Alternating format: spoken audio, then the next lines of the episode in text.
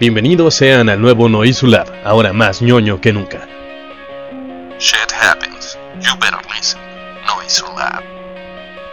Bienvenidos sean a este podcast número 2 de Noisulab. Hace un par de días, bueno no, de hecho no fueron días, De hecho, hace más o menos como un mes. Visité el sitio oficial de Dungeons and Dragons y me encontré, al igual que muchos de ustedes, con un contador que no me permite acceder a la página de Dungeons and Dragons. Sin embargo, al día siguiente entré al sitio nuevamente y me encontré con que iban a realizar una cuarta edición de Dungeons and Dragons.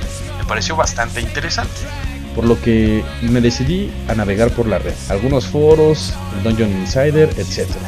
Y me encontré con información que la verdad no me emociona del todo, ya que lo que se piensa hacer para Dungeons and Dragons cuarta edición es una especie de comunidad en línea, lo que para muchos de nosotros al parecer es irrelevante, pues México es siempre uno de los países que se toman en cuenta hasta el último, además de que deberás pagar una mensualidad para acceder a todas las herramientas en línea que están desarrollando y aparte en vivo, planeadas para esta edición. La pregunta que yo propongo sería, ¿Cuánto estarías dispuesto a pagar extra por estas herramientas? Los manuales de entrada no son muy baratos que digamos. Y digamos que a comprar tu manual tangible, el que es real, el que puedes deshojar, el que puedes rayar y el que ¿No te gustaría que tu sobrino de 5 años lo agarrara? estarías comprando la mitad del mismo, pues la otra mitad se encuentra en línea. Y la siguiente pregunta que yo propongo y me parece interesante es que Las partidas en línea nunca me han gustado del todo. Llámenme old fashioned, llámenme clásico, ruco, etcétera, como quieran. Pero sinceramente yo prefiero la interacción cara a cara, mi Coca-Cola clásica, mis Marlboro rojos y mis Converse.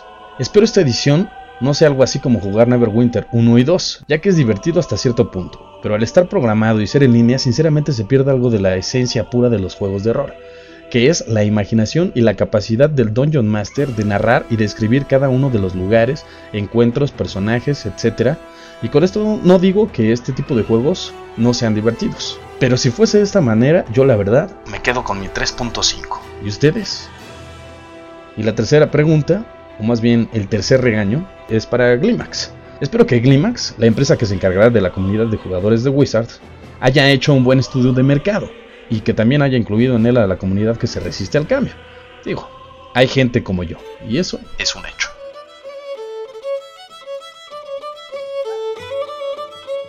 En uno de los foros me encontré una persona bastante interesante, ya que es eh, jugador oficial, bueno, probador oficial de la cuarta edición de Dungeons and Dragons.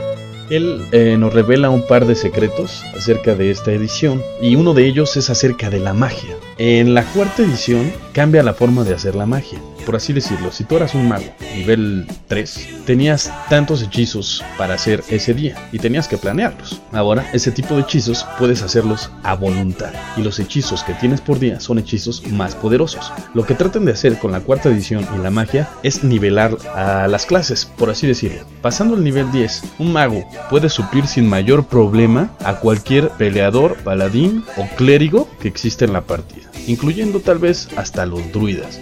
Y eso la verdad era bastante hostigante en 3.5. Para mi gusto, esto es un defecto de diseño. Y la verdad es que estoy orgulloso y muy contento de que las personas de Wizards of the Coast estén arreglando este tipo de problemas. Ya era hora.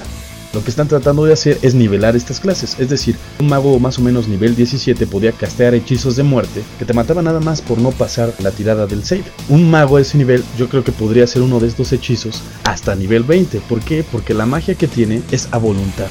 Es decir, ya no tiene los hechizos por día que tenía anteriormente. Esto hace que el mago siga siendo poderoso, pero más o menos lo nivela con una clase peleadora. Esto todavía está por verse, esto es una especulación, todavía no es oficial. Lo que sí es oficial es que ya están haciendo algo para nivelar a las clases, que ya bien Hacía falta. Esperaremos más o menos hasta junio, entre junio y julio del 2008, para que se realice esta nueva edición de Dungeons and Dragons. Por el momento no nos queda más que esperar y seguir leyendo los foros y actualizarnos con las noticias que tiene tanto Noisulab como los sitios oficiales de Dungeons and Dragons. Sigan en sintonía, esto fue el podcast número 2 de Noisulab.